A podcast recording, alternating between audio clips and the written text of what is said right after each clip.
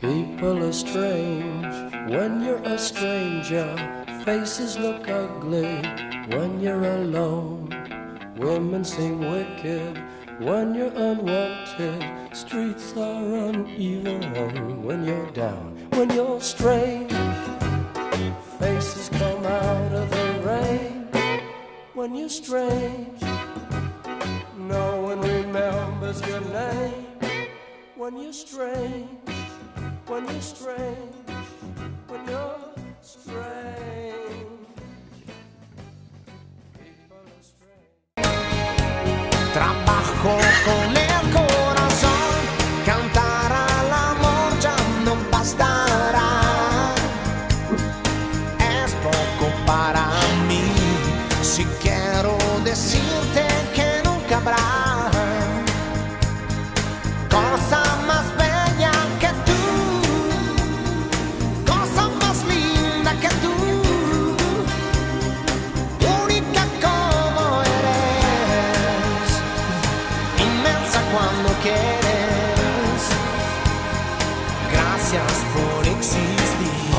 así parte, así parte otro episodio de Leyendo Martillazos. Bienvenidas, bienvenidos a una nueva semana de LAM. Nueva semana. eh, ha pasado el tiempo rápidamente. Andrea está emocionadísima con esto.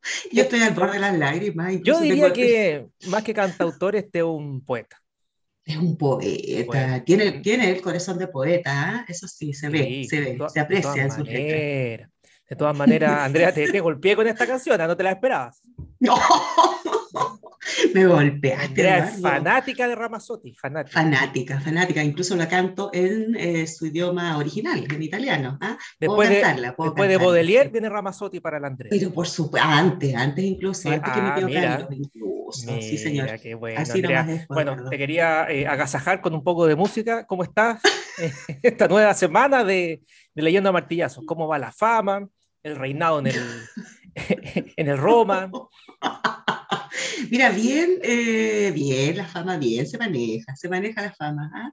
Uno que ya, ya tiene experiencia en la vida, no se marea con estas cosas, Eduardo, tampoco se engrupe. ¿ah? Eso, es bueno. lo importante. Eso es lo importante. Buena enseñanza está dando la Andrea. Tomen apunte aquí los que están escuchando. Tomen Que apunte. vayan tomando nota, cabres, claro.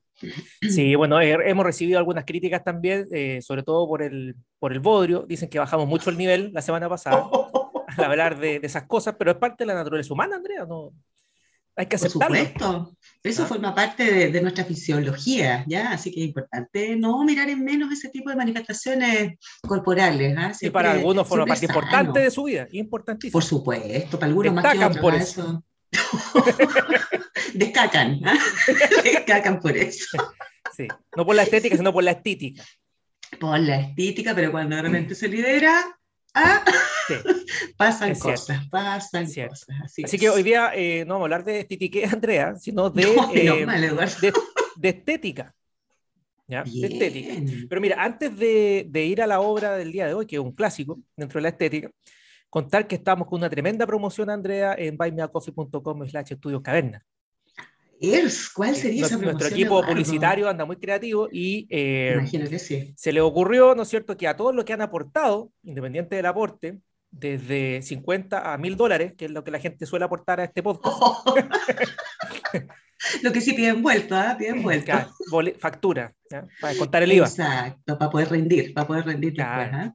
Eh, Claro, independiente del aporte que han hecho y los que van a hacer a futuro, van a recibir en su correo, Andrea, gran parte de las obras que Ah. vamos a ir analizando. Gran parte de las obras que vamos a analizar esta temporada. Y el link a la reseña, si es que la hay, ¿no es cierto?, en estudioscavernarios.com. Así que, Fabuloso. ¿Para qué más Es regalones? Una promo. ¿para qué más Tremenda regalo? promo. Tremenda Tremendo, así promo. que- Así que, no se la pueden perder a los Aprovechen. lameros y las lameras. Por Aporten. supuesto que sí. Aporten algo, 100 dólares, 200, ¿para qué? Alguna cosita. ¿Pa' ¿Qué, qué qué les más? cuesta? ¿Para qué más? ¿Qué les cuesta? ¿Qué más da? Con eso basta. Hay tantas causas ¿no? nobles que cubrir con esos dineros. Así que Sí, así que Vamos eh, por ello, vamos invitado por a, a participar de esta noble causa. fabuloso. sí. Mira, vamos a ir con una obra, yo te anticipaba, Andrea, de, de estética. Eh, ya hablamos de Ramazzotti, ahora vamos a hablar de Emanuel. De hecho, a la Andrea le decían en el puerto la chica de humo. la chica de humo. No vamos a decir Ahí por, pueden no vamos a decir por qué. ustedes sacar sus conclusiones de por qué sería. No, ¿ah? De no. por qué sería. Es correcto. otro Emanuel, es otro Emanuel. De hecho, es Immanuel, Immanuel Kant. Perfecto. Un- Una cosa, una cosa piola Suave, ¿ah? para el día de hoy. Algo suave, Eduardo. Un coloso de la filosofía, pues, Andrés. ¿ya? Eh, hoy día vamos a abordar eh, superficialmente eh, la obra Observaciones sobre el sentimiento de lo bello y lo sublime. Lo sublime.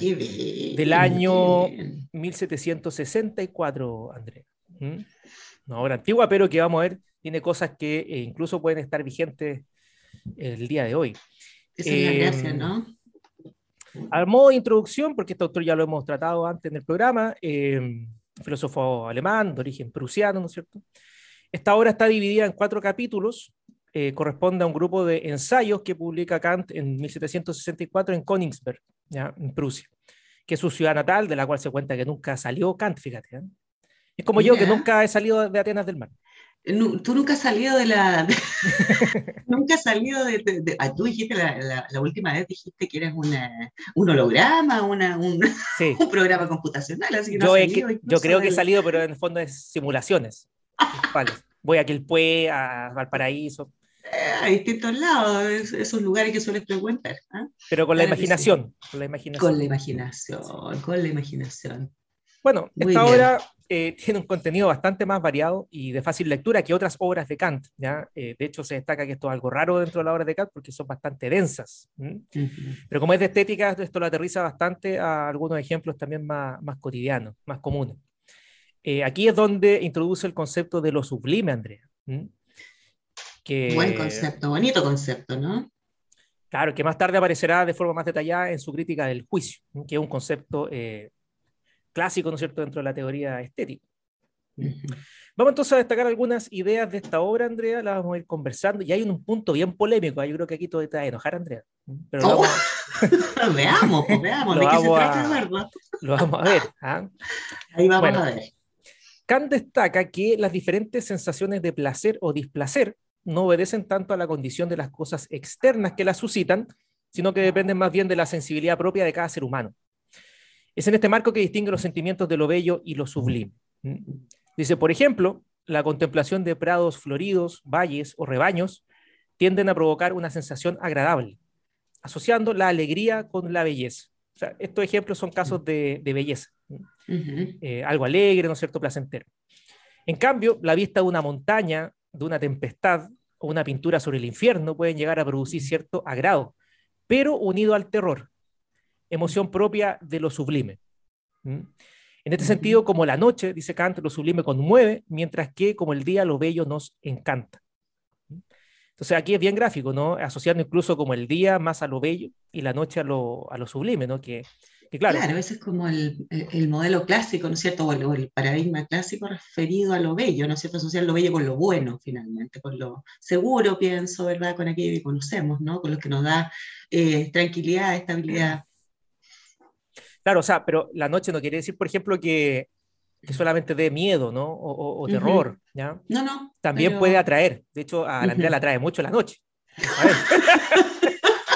Y Eduardo también. Ah, yo ya lo. Y cada vez hay menos miedo a esas cosas. ¿no?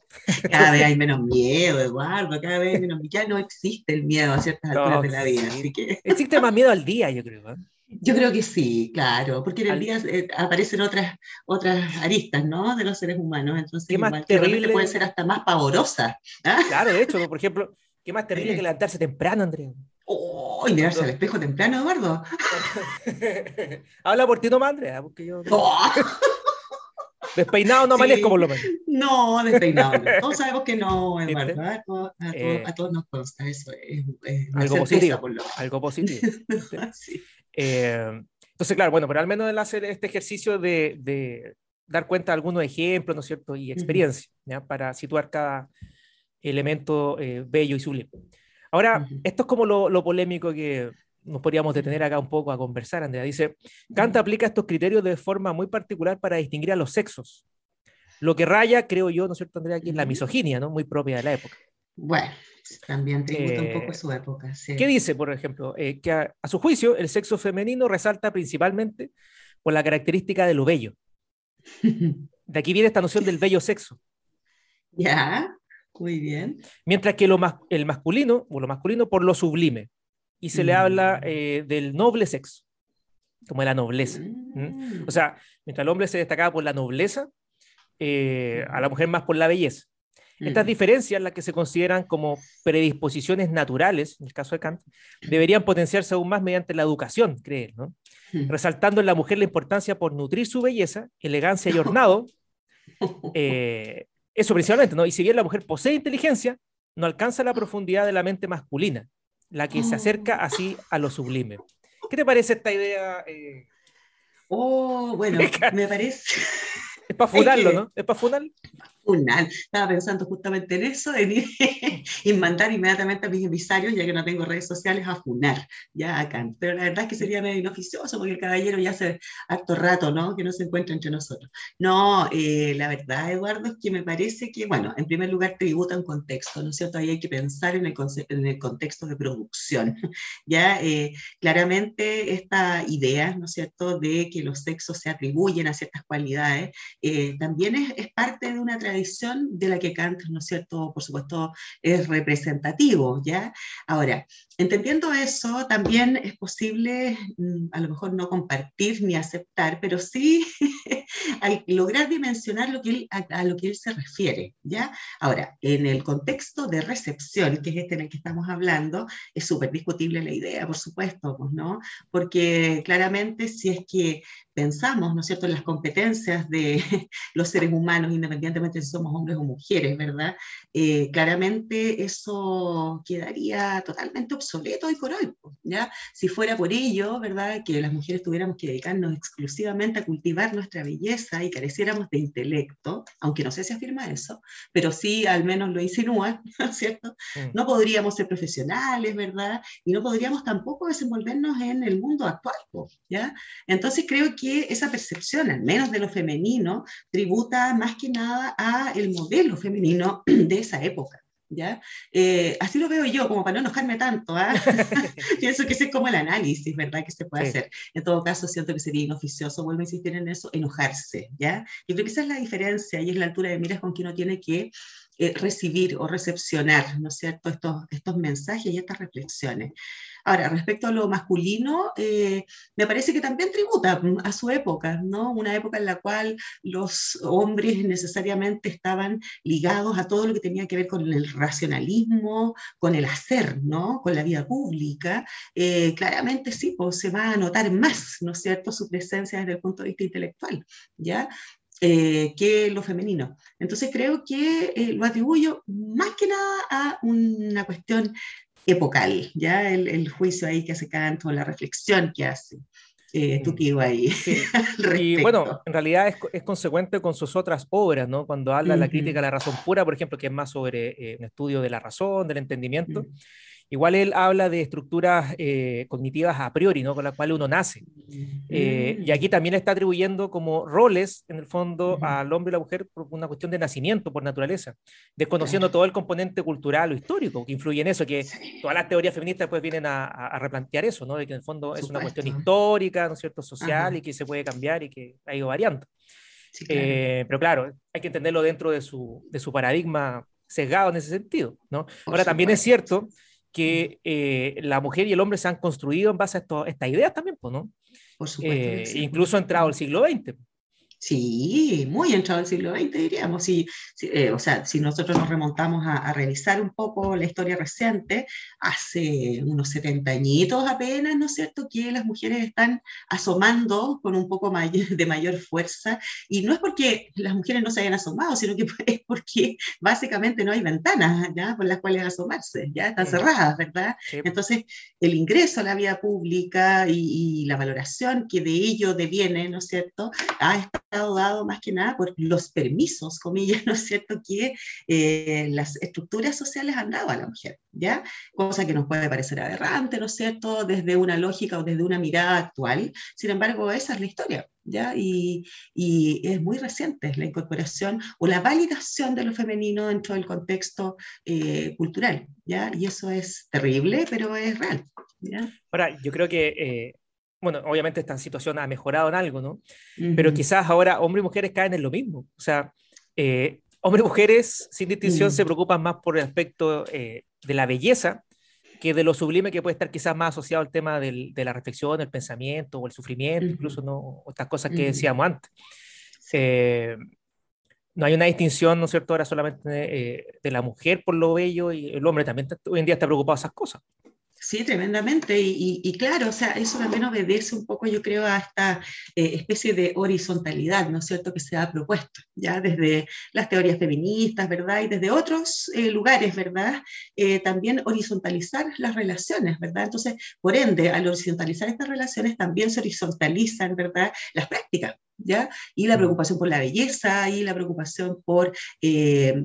temas y problemas que antiguamente solamente estaban asociados a uno de los sexos, ¿no es cierto? En este caso la belleza, lo femenino, ¿verdad? El cuidarse el cuerpo, ¿verdad? Eh, el preocuparse, ¿no es cierto?, de no envejecer, ¿verdad? Todos esos, esos paradigmas que a nosotros a lo mejor nos pueden parecer muy superficiales, pero que existen, pues están instalados, súper instalados hoy día, ¿ya? Y que nosotros podemos visualizarlo, podemos, estamos cosa- en contacto permanente con eso. Mm. Cosa de meterse en las redes sociales, ¿no? La gente Claro, trata de, inmortalizar eso, ¿no es cierto? Bueno, que tú no sabes Sí. estas cosas, pero, No, no sé, pero me tú me cuentas. pero tú lo, lo has visto en la revista Cara, en la revista Cosa. Yo lo he visto ahí en esas revistas de, de- de papel cuché, ¿no es cierto? Que de repente uno, Ah, a las cuales uno a veces de En la- repente en la, vida tiene acceso. en la TV Grama, en la Telegrama, revistas. en la VEA, ¿ah? en la revista claro. La Genoveva, no, esa nada que. Ese era, pa- Ay, ese era patejero, ¿no? ¿Cómo era? era para el tejido, era para el tejido, para el tejido, claro, sí, para la sí. gente que gustaba de las labores eh, de tipo manual, ¿no es cierto? Gareñas, ¿ah? para el macramé y todas esas,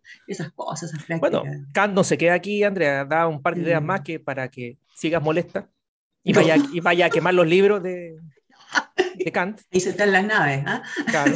Dice, bueno, considera que el exceso de estudio en la mujer termina por opacar su belleza. Oh, De allí que no-. De allí que no debe aprender. po. Yo sé en quién estás pensando, Andrea. Pero no, no se aplica, no se aplica para nada. No hay mucho No estudio ahí. No. No aplica, parece que no hay mucho estudio. Sí. sí. Mira, eh, dice, de allí que no debe aprender más que lo necesario para captar alguno que otro chiste en los eventos a los cuales asista. O sea. No se trata de que no sea instruida, pero que se instruya en cosas como para entretener al resto. ¿no? Sí, claro. Que claro. sepa como cultura general, que en el fondo era lo que buscaban, si tú te fijas, estas revistas caras, cosas, ¿no? Como que la dueña de casa sepa algo de política, así como para conversar en, en la reunión social, ¿no? Al menos las primeras dos líneas, ¿no? De, Claro. de la columna de opinión, ¿verdad? O del texto. ¿ah? ¿Sabes lo que me hace pensar, Eduardo? Ahí, perdón que te interrumpa, pero me acordé eh, de la formación que se da antiguamente, pues en los colegios que eran de hombres y Mm. mujeres, ya eh, por separado, ¿no?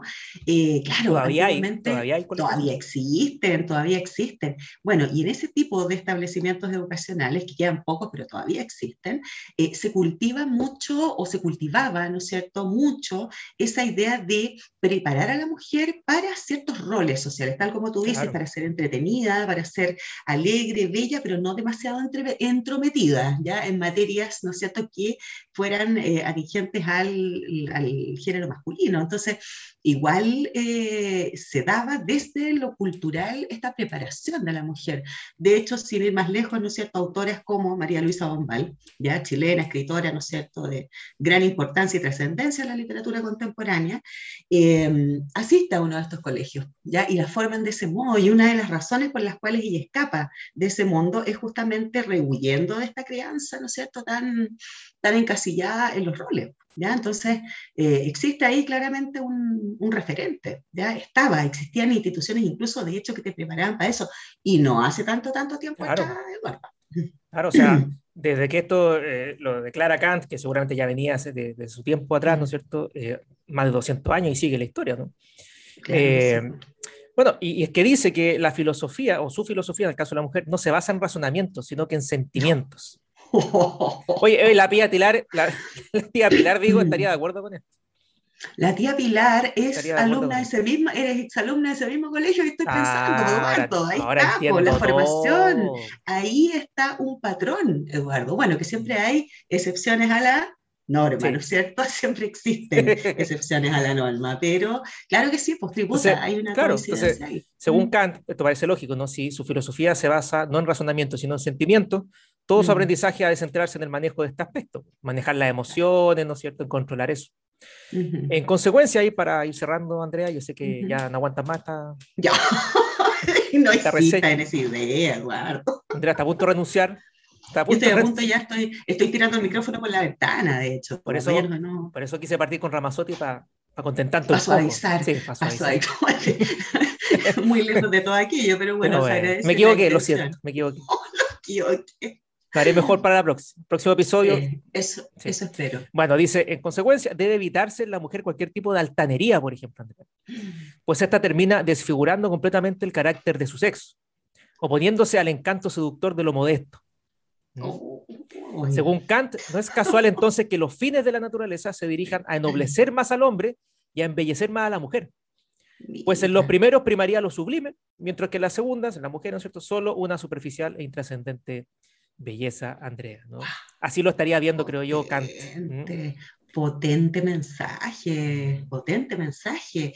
Eh, claro, o sea, desde, insisto en esa idea, ¿ah? porque es lo que, me, lo que me moviliza. Pienso que el contexto de producción es lo que ahí marca, ¿ya? lo discursivo. Ahora, eh, me parece que de- no son pocas las personas actualmente que tienen esa visión aún, ya esta idea de que eh, la mujer debe permanecer en un lugar eh, más bien decorativo, ¿no es cierto?, en un lugar más bien secundario eh, respecto del hombre, ¿ya? Y eso eh, existe aún con bastante fuerza. Uno eh, escucha, ¿no es cierto?, Sí. o conversa y, y circulan ciertos discursos cerca de uno, ya que de alguna manera tienen que ver con ese planteamiento, ¿ya? Y es súper eh, complejo, ¿ya? Asumir que hay gente que todavía, y gente no de mucha edad, Eduardo, ¿eh? No de edad avanzada, digamos, ¿no?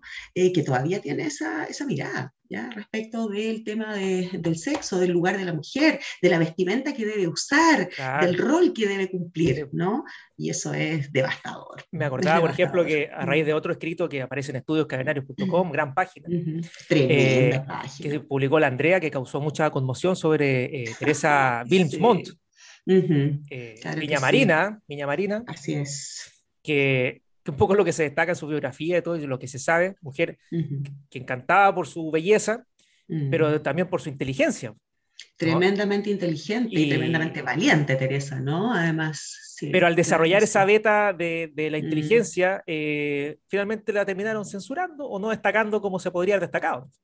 Por supuesto, y, y- y hasta el día de hoy permanece silenciada, ¿no es cierto? Y no es enseñada en colegios, no es enseñada en instituciones educativas y pasa eh, invisible, ¿no es cierto? Aún hoy, año 2021, sigue siendo invisible Teresa Wilsmont para muchos lectores eh, asiduos de poesía, no estamos hablando de lectores así como ocasionales, ¿verdad? Que de pronto se encontraron por aquí y por allá con un texto, sino que pasa invisibilizada por la misma razón. Esta autora de algún modo... eh, no encajó nunca en el parámetro epocal, ¿no es cierto? Y trató siempre de diferenciarse, de hecho, pero eso le valió una serie de situaciones que en algunos de los episodios que siguen, ¿no es cierto? Vamos a a lo mejor a abordar, vamos a hablar ampliamente ahí de Sí, su obra. bueno. Es súper interesante, pero tributa un poco y es un excelente ejemplo, Eduardo, de, de, cómo se invisibiliza, ¿no? Esta mujer talentosa, inteligente, creativa, ¿no es cierto? Eh, y pasa piola, desapercibida. Muy poca gente la conoce, muy poca gente la conoce. Sí, mira, Entonces, yo, creo que, Andrea, aquí hay una razón también de, porque la gente nos, nos pide, ¿no? ¿Por qué no hacen esto con video? Muestren las caras, ¿no? No queremos destacar por la belleza, Andrea, queremos No, destacar no por la inteligencia, el hablamiento. no queremos obliterar, ¿ah?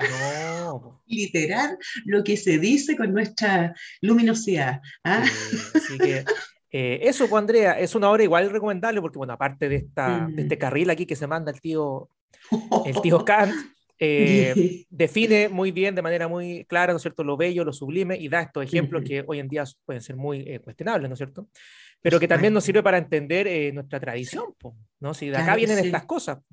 Sí, opiniones y- que hoy en día se dan muchas veces también. ¿no? Exactamente, y, y eso lejos de rechazarlo, yo creo que ahí hay una estrategia que es sumamente positiva y, y es importante como usarla, ¿no? Eh, lejos de rechazar todo esto y negarlo y funarlo y tacharlo, ¿no es cierto? Tratando de borrar, es importante que pertenezca a nuestra memoria y decir, ¿no es cierto? Así se pensaba antes, se ha evolucionado, se ha avanzado y ciertas cosas que están ahí, ¿no es cierto? Como mensajes que deben ser corregidas, necesitan ser corregidas, Mm. pero tener conciencia de esto, conocerlo, ¿ya? Y, y tal como dices tú, esto está, ya eh, circula hasta el día de hoy en nuestros discursos, eh, tal vez no los nuestros, ¿no es cierto?, particularmente, pero sí eh, está ahí, ya como un sedimento, ¿verdad?, que se niega, se resiste a, a salir de muchas de las mentes y de los discursos de nuestra sociedad. Ujú. Y entendiendo el fundamento y sabiendo de dónde viene, es que también se puede criticar. Por supuesto que sí, por supuesto que sí. Y siempre con que, altura de miras, ¿no? Con, Claro. con contexto de producción y de recepción, que eso es fundamental para poder hacer una crítica seria, pues Eduardo, no cualquier... Como las que ahí. hay en estudioscavernarios.com, gran Esa página, visiten, misma. aporten en buymeacoffee.com slash estudios caverna, van a recibir esta obra para que la impriman y la quemen después. Se juntan en la Plaza y con hacen una aquelarre y queman todas estas porquerías. de- y la Andrea va a dirigir. Va a y dirigir yo voy a dirigir, ahí voy a dirigir, y llevo ahí incluso los, los productos combustibles, estamos incitando a la violencia, ¿ah? después nos van a acusar que No, estamos la gente sabe que son. Son Vamos a la, ¿no? la hora y dirección. ¿no? Después la damos. Ya. Por interno, por interno, por Instagram. por interno. Oye, Eduardo, súper agradecida de que nos hayas compartido esta, esta Nah, reflexión. pues, Andrea, gracias ¿ya? a ti por eh, que- estar acá eh, en esta nueva semana de Leyendo Martillazos. Y vamos a encontrarnos en un próximo episodio, previo al fin de semana, Andrea. Así que vamos a estar atentos a, a qué nos vas a traer. ¿ya? Muchas gracias. Andrea. Gracias bien. a ti, Eduardo. Chao. Chao. People are strange when you're a stranger. Faces look ugly when you're alone. Women seem wicked when you're unwanted. Streets are uneven when you're down. When you're strange, faces come out of the rain. When you're strange, no one remembers your name. When you're strange when you're strange, when you're strange.